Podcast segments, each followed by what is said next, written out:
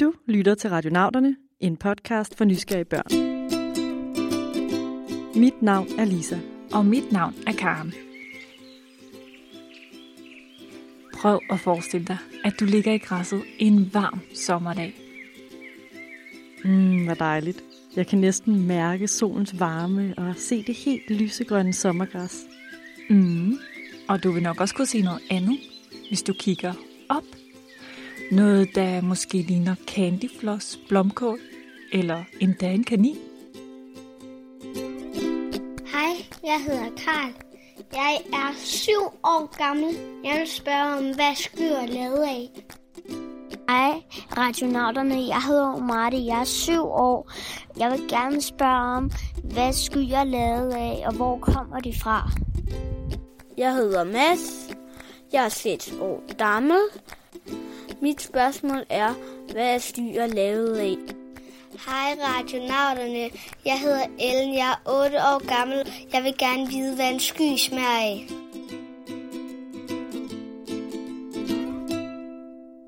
Mega spændende. Jeg elsker skyer. Bare de ikke skygger for meget fra solen. De er nemlig så flotte at se på. Både dem, der ligner forskellige dyr, men altså også dem, der ligner candyfloss eller fjer. Men udover det er virkelig hyggeligt at se på skyer, så er det faktisk også en rigtig god idé at holde øje med skyerne i himlen, hvis man vil vide, hvilket vejr det bliver. Ved at kigge på de skyer, der kommer, kan man forudse, hvad det er for en type vejr, der kommer. Hvis man er ude, hvor der er højt til himlen, og kan se de her store byskyer med armbold på toppen, så er man ikke i tvivl. Og så er, gælder det så om at, at prøve at søge ly, ikke også? Det her er John Kappelen, og han er rigtig dygtig til at se på skyer. Han arbejder nemlig med vejret og klimaet ved DMI. Det er dem, der laver vejrudsigterne. Så han ved alt om de forskellige skyer, og han kan også afsløre, hvordan du både kan komme til at røre ved og endda smage på en sky. What? Det lyder mega sejt. Mm-hmm. Men først skal vi altså lige lære, hvad en sky er, og altså også, hvad den er lavet af. Jeg tror, skyer er lavet ud af damp, og damp er lavet af vand. Jeg tror, at skyer er lavet af fordampet vand. Skyer tror jeg er lavet af små vanddråber, og så kommer en lille vanddråbe op på himlen af gangen og danner sig til en sky. Og så når det regner, så bliver skyen væk, og sådan fortsætter det hele tiden. Omari, Mads og Ellen har fat i noget af det rigtige her. For skyer er nemlig lavet af vand. Skyer er lavet af små svævende vanddråber. Det vil sige, det er vand, ligesom det, der kommer ud af vandhanen, men i bitte, bitte små dråber, som svæver øh, op i atmosfæren. Men det er altså ikke sådan, at bare man åbner for vandhanen, så ligger der en sky nede i vasken. Det er nemlig bitte, bitte små vanddråber oppe i luften. Men er det så det, man kalder vanddamp? Der er rigtig mange mennesker, der tror, at skyer er lavet af vanddamp. Og det troede jeg faktisk også. Men det er de ikke. Jamen, skyer opstår, når vanddamp, som man ikke kan se, som er indeholdt i luften, det bliver bragt op, for eksempel hvor der er lave temperaturer, således at luften ikke kan indeholde vanddamp mere, og så bliver vanddampen til vand, eller små svævende vanddråber. Og så har man, hvad hedder det, fået en sky. Overalt omkring os, også lige der, hvor du er nu, er der vanddamp. Det er nemlig en del af luften. Men selvom vanddamp ikke direkte er det, skyer er lavet af, så er det altså stadig vigtigt for, hvordan skyer laves. Lyt lige med en gang. Velkommen, mine damer og herrer. Velkommen til verdens vildeste vandrutsjebane, Sky Expressen. Vi tager helt op til skyerne og ned igen. Vanessa er en glad lille vanddråbe, som elsker vandrutsjebaner. Men lige nu ligger hun bare ude i Vesterhavet og svømmer rundt. Men fordi solen skinner så dejligt på den her dag, så bliver Vanessa så varm, at hun bliver helt let og svæver op i luften. Vanessa er nu blevet til vanddamp. Så nu ligner hun bare luft, og du kan ikke se hende. Og så kan turen begynde. Alle klar til afgang? Så kører vi. 3, 2, 1, kør! Først kører rutsjebanen højt op i luften. Så højt op, at luften bliver koldere og koldere. Og så mærker Vanessa pludselig de andre rutsjebanevenner. Vanessa er igen blevet til en lille bitte vanddråbe. Og nu sidder hun der, klistret tæt sammen med de andre små vanddråber. Og der bliver helt hvidt omkring dem. Nu er Vanessa og de andre små vanddråber nemlig blevet til en sky. Og nu kan du se dem hænge deroppe i himlen. Oppe i skyen kommer der efterhånden flere og flere vanddråber, og rutsjebanen trækker langsommere og langsommere opad. Vanessa føler sig tung. Og så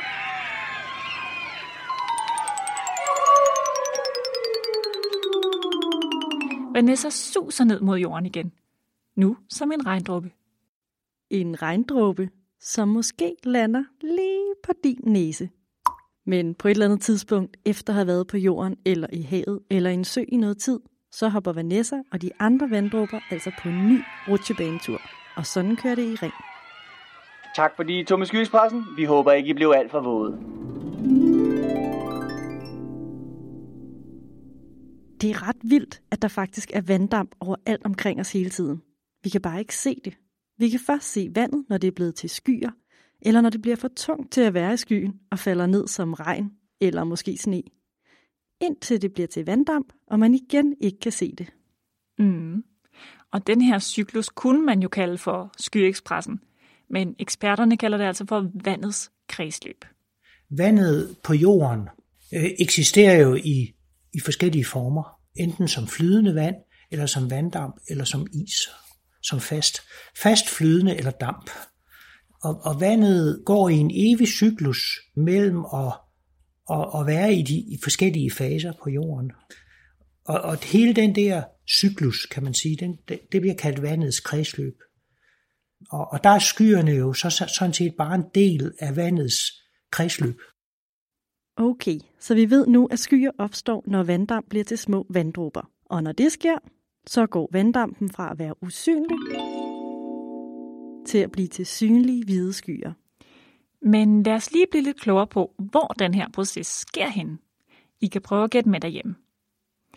Første spørgsmål. Sker den overalt i verden? Ja, det gør den. Selvom skyer vil være ret forskellige, fordi der er meget forskellige vejr afhængig af, hvor du er hen i verden. Både vind og temperatur, altså om det er varmt eller koldt, har nemlig også betydning for, hvor mange skyer, der kommer på himlen.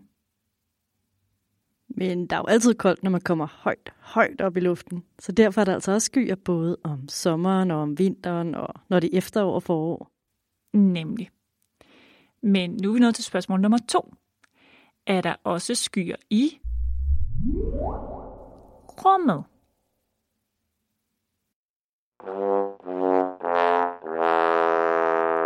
Nej, det er der ikke. Skyer dannes kun i den nederste del af jordens atmosfære, i det, der hedder troposfæren. Det er altså det luftlag, som er her hos os på jorden, og op til cirka 10 km op i luften. Helt op til der, hvor man flyver med fly. Der flyver man nemlig op i toppen af troposfæren. Og derfor flyver man også oppe over... Skyerne. Gud ja, det er rigtigt. Når man er deroppe, så er der kun skyer nedenunder en, og man kan ikke se nogen skyer ovenover sig derop, der skinner solen altid. Præcis. Skyer dannes af vejret, kulde, varme og vigtigst af alt, solen, som får vanddampen til at stige til værs. Men kun i vores luftlag, tættest på jorden, hvor der er en masse usynlig vanddamp i luften. Og så er der faktisk også en til ingrediens i skyer. En hemmelig ingrediens, kunne man sige. De små vanddråber er nemlig sådan lidt dogne i det, så de vil gerne have noget at sidde på, når de skal lave sig en sky. Så derfor vinder de et lille bitte støvkorn, noget aske, noget salt, eller endda en lille svævende bakterie, som de sætter sig på. Og derfra kan de finde andre små vanddråber, og de kan klistre sig sammen, og sådan vokser skyen. Smart. Men Karen, nu siger du vanddråber. Men hvis nu det er vinter, eller det er meget, meget højt oppe i atmos eller mener, troposfæren, så kan skyerne vel også være lavet af noget andet? Det er rigtigt. De høje skyer langt op, fordi det er meget koldt deroppe, de består af iskrystaller, og, og nede i, i mellemniveauet består de af vand og iskrystaller, og når de er lave, består de af vanddråber kun. Jo længere væk fra jorden skyerne er, des koldere er luften, Og derfor er de højst flyvende skyer lavet af iskrystaller. Er det så fra de skyer, at øh, sne og havl kommer fra? Det kan det være, men der kan altså også komme sne ud af de skyer, der er lavet af vanddråber. Og der kan endda også komme regn ud af dem, der er lavet af iskrystaller.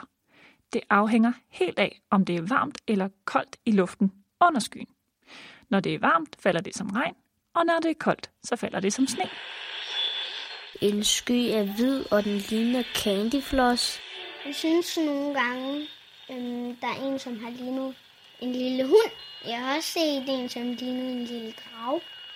Styer kan være alle mulige former og figurer, og styer de kan enten være grå eller hvide.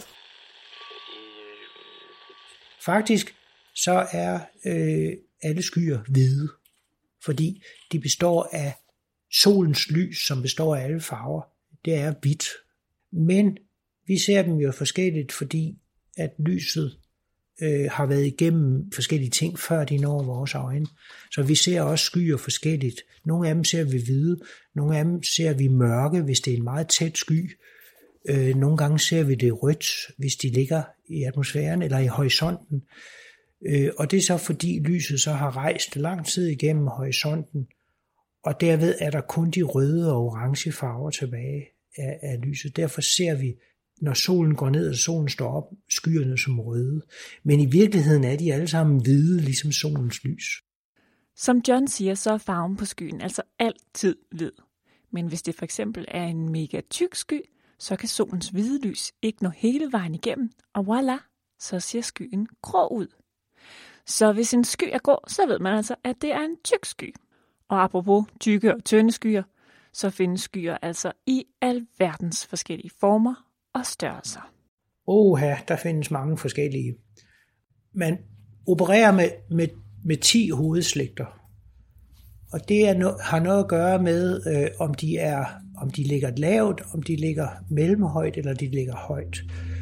Og så har det noget at gøre med øh, også, om de er lodret opbygget, altså om de starter nedefra og går op. Udover det, så har man skyarter, så har man skytyper, så har man forskellige karakteristika.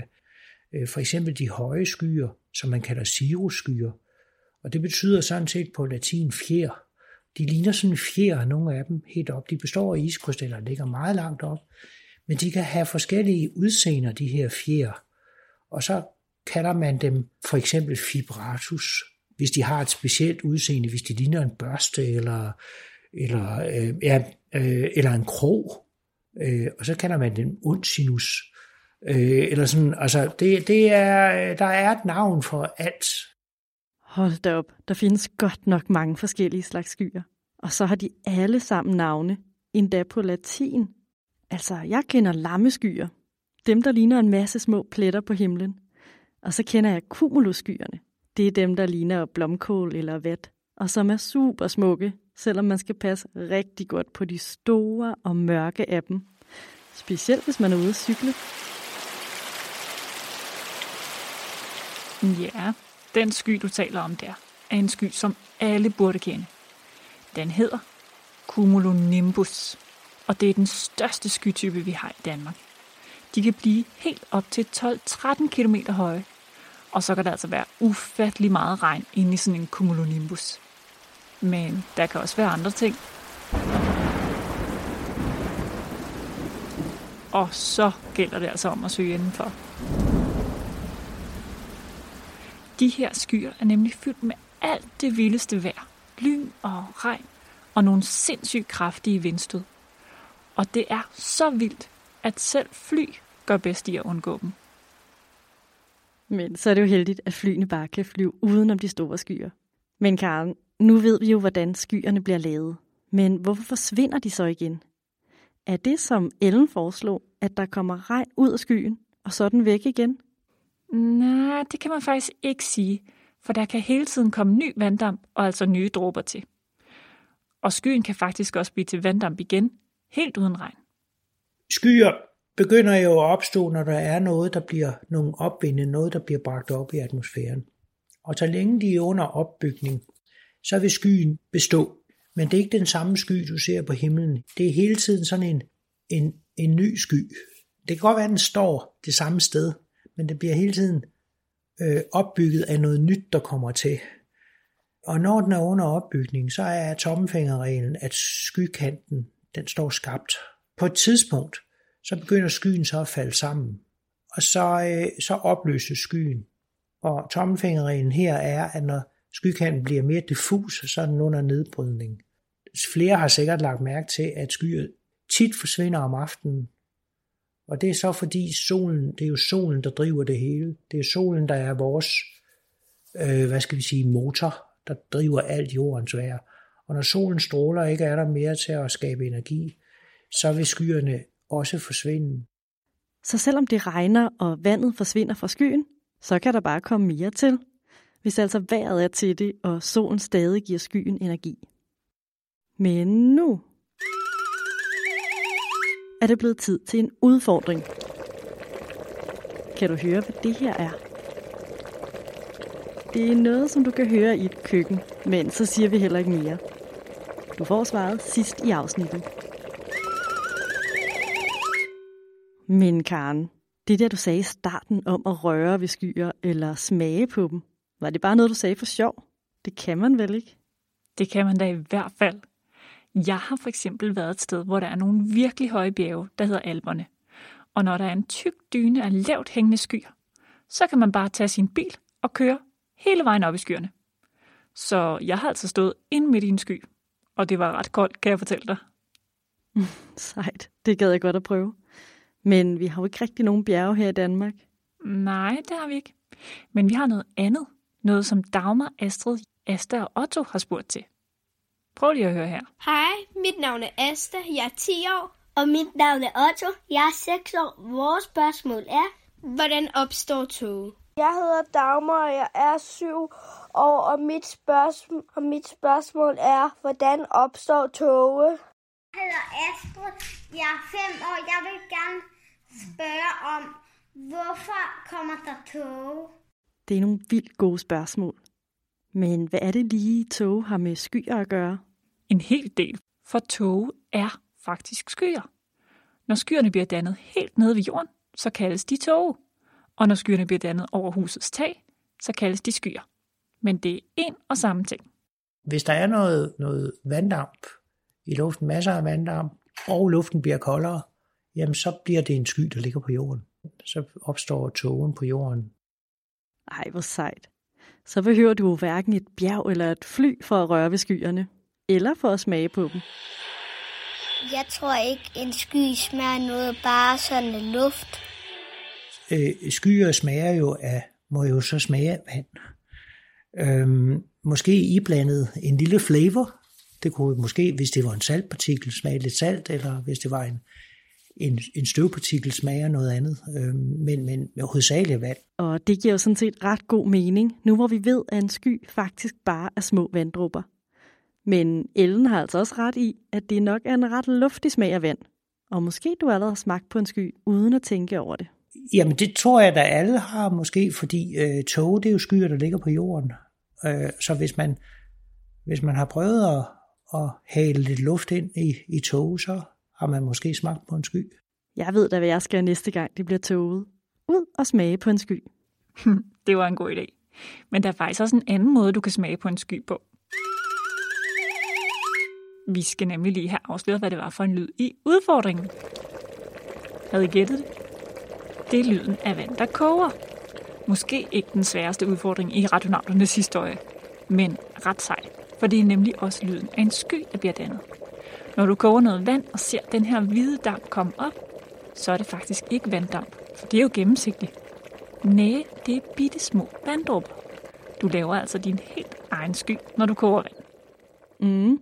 Og du kan faktisk også lave din helt egen sky på en endnu nemmere måde, når det er rigtig koldt udenfor. Det er nemlig bare at puste ud. Og så kan du se din udåndingsluft blive til en lille sky. Genialt. Nu er det blevet tid til at sige tak til Karl, Mads, Omari, Ellen, Dagmar, Astrid, Asta og Otto for de spændende spørgsmål. Og også tak til klimatolog John Kappelen fra DMI. Husk, at I altid kan finde os på vores hjemmeside radionauteren.dk, på Facebook og på Instagram. Tak fordi I lyttede med.